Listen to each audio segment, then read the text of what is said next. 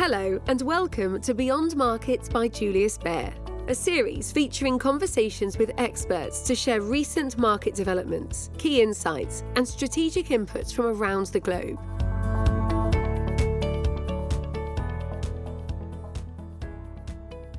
We all need somewhere to call home. But aside from residential property, real estate represents an asset class that can hold many varying opportunities for investors.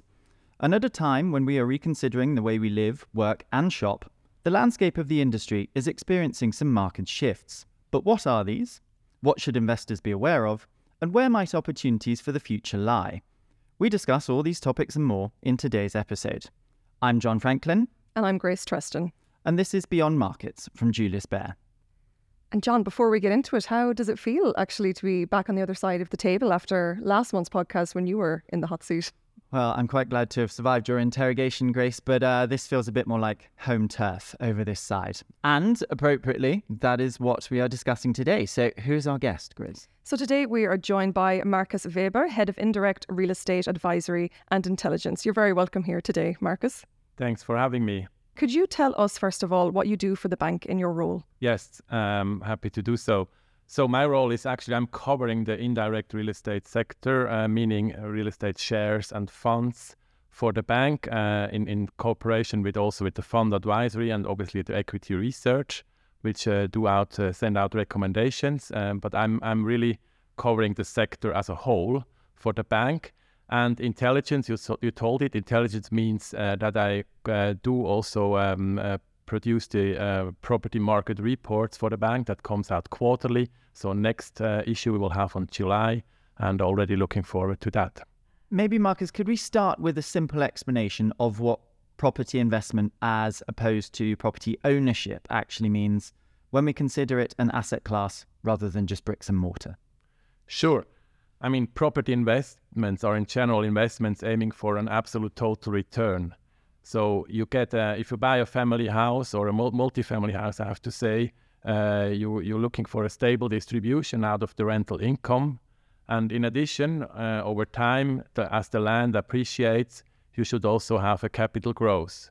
So when we look back at the last 22 years uh, on a total return basis for global property investments, you could earn uh, like a decent uh, total return of 7%, which uh, looks quite nice. Most of that 7%, meaning 5%, came out of the income return. The other two came out of capital growth.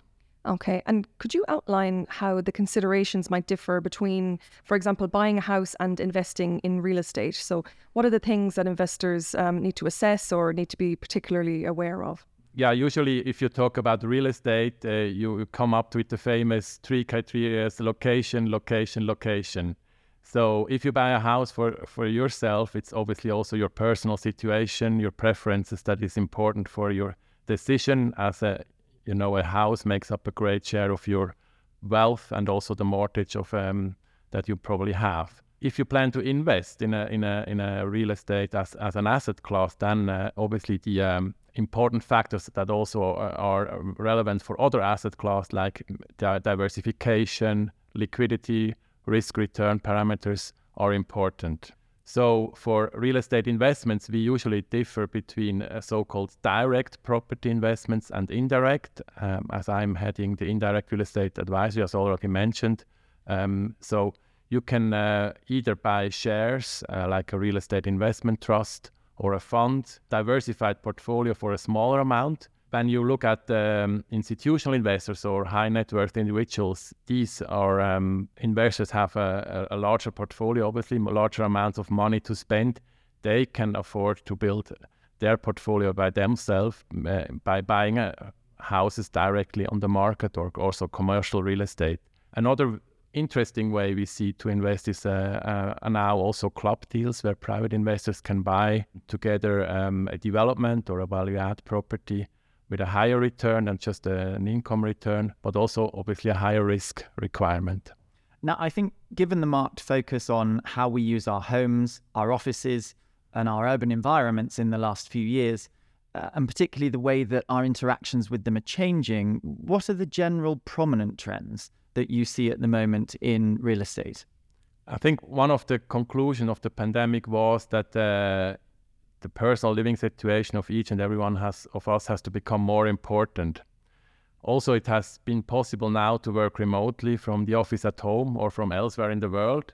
So, having said that, um, I think global companies still need a headquarter in a nice CBD location, but probably they don't need any offices all around the world in every city and each country for your uh, employees. So, um, I think these companies now can choose from a variety of options. They can uh, uh, have uh, flexible solutions, meaning that they can rent spaces um, in, for their employees uh, with office providers. So it's something like a members club. So we see, definitely see now different models than just having your uh, uh, normal um, rental contract with a with a with an office location. And Markus, the housing market is something that is a, a, topic front of mind for a lot of people, and we all need somewhere to call home. So, whether as owners or renters, what is going on in the housing market itself currently, particularly with regards to things like uh, demographic shifts or affordability trends? With the current rising interest environment, the cost to buy and to finance a home with a mortgage has increased uh, significantly. So, probably the dream of becoming a house owner cannot be realized for everyone anymore. On the other hand, inflation has also increased, meaning construction cost for new build has increased. So um, the number of available flats and uh, new builds is, uh, has started to decrease and rents are rising.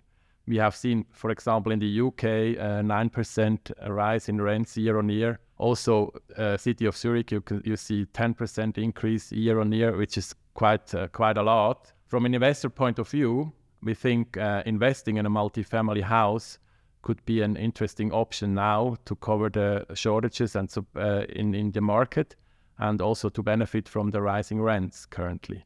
In general, probably we see that um, each and everyone uh, has to um, reduce space requirements with increasing rents. Uh, you probably can't afford uh, to have a spacious room, which you would have to loft after pandemic, uh, but uh, now it costs obviously more. Well, that's very true. I think we're all experiencing that in our property hunt. But if we consider uh, the environmental impact of building an awful lot of new buildings, uh, the requirements for homes that there are, what are the developments or innovations that could come in the sector in the future that will help us regarding efficiency, sustainability, and even cost? That's that's a very good question. I think the construction industry itself was probably not the most innovative sector in the past.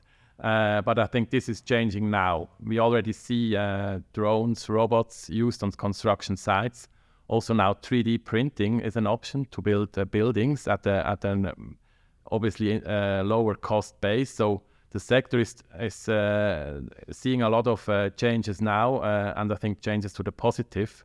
Also, in terms of sustainability, we see a lot of things going on. I mean, institutional investors they really invest to bring their global greenhouse gas footprint down. In addition, we also see um, ways that you can tackle the em- embodied carbon. I think that's the really the big issue. The existing um, real estate sites here you can uh, implement concepts like a circular economy. So you, you, you use and recycle existing materials in the renovation pro- process, which is really an, a new way of uh, thinking uh, in, in, in to, to invest and to to do it in a more sustainably way that, uh, than in the past, probably. So we did touch a little bit on the pandemic earlier and how it's affected people's lifestyle choices and the way they work and live. So how has this new normal of hybrid working and online retail affected the real estate market? Are all sectors having to make big adjustments here? Uh, companies have to really to re- rethink their office space requirements in terms of quality and size the office has to become more attractive and designed to stimulate collaboration and to support meeting requirements. So I think in terms of that, an, an upgrade in, in, uh, in quality is needed. Also in the retail sector, we see a growing share of e-commerce sales, meaning that companies like Inditex, Zara, they concentrate their stores on nice CBD locations and upgrade it to have an attractive shopping experience. So high street locations will stay important, but their omni-channel strategy also requires warehouses that will offer opportunities also for uh, logistic real estate real estate investors. Meaning, each money you spend online, I mean, need, need something where, where you can store your stuff. So um, also this trend we see, uh, logistics is still um, profit or has a has a has a growing share of of interest. If we stick a little with office space and sort of the uh, role that it has to play in a CBD, uh, you know, offices are so integral to a lot of town centres, uh, a lot of city centres. While the debate about hybrid working still rages, you know, whether it's here to stay or not, what effect is the use or lack of use of offices and commercial buildings having on cities and towns? Exactly. I mean, working from home, I think, is here to stay, and uh, we'll probably see in the future outdated office buildings that will be transferred to other uses like uh, hotels or student housing. I mean, conversions of traditional office space into residential apartments would also be possible, but I think this is probably more trickier because you have to adapt the zoning laws and the regulations. But it would be an interesting option, uh, also current now with, with the shortage in uh, in the supply, that you can convert these buildings. I mean, nice office buildings with a flexible design are um, we have seen that or, or it's possible to convert them if even if they are in a good location you also can benefit from from from rising rents which makes the investment attractive and one thing that seems to be a very notable trend at the moment is people going out much more to restaurants bars travel is rebounding. So, does this mean that hospitality is an area of opportunity for investors? And what um, might be some other opportunities they need to look out for? Sure. I mean, working from uh, from home or remotely means that employees now can work from everywhere, basically. Thus, traveling, staying in hotels uh, longer than just for a vacation is now an option. Uh, we will see. We will see if um, companies like that or not it's it's sure that the, the hospitality industry or industry enjoys a good demand again. We see it also in airports; they're they're booming. So I think this is uh, certainly a sector to look at.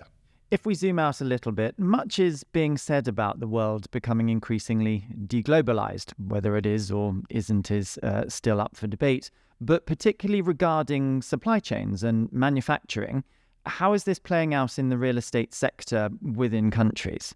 we see, uh, especially in the in the life science and tech industry, the demand for additional space is uh, currently uh, in terms of on or nearshoring uh, topics.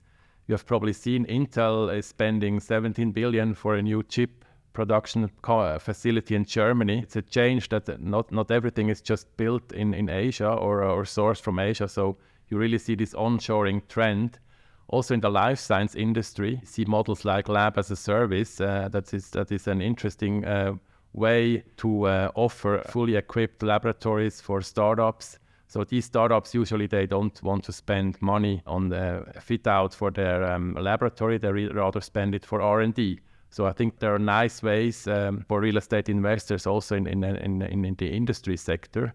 And I think for the life science sector, especially if you compare to traditional offices, you can't really do research from your computer at home. You have to be in the lab, and so it, I think this is also a rather more defensive play than than offices probably.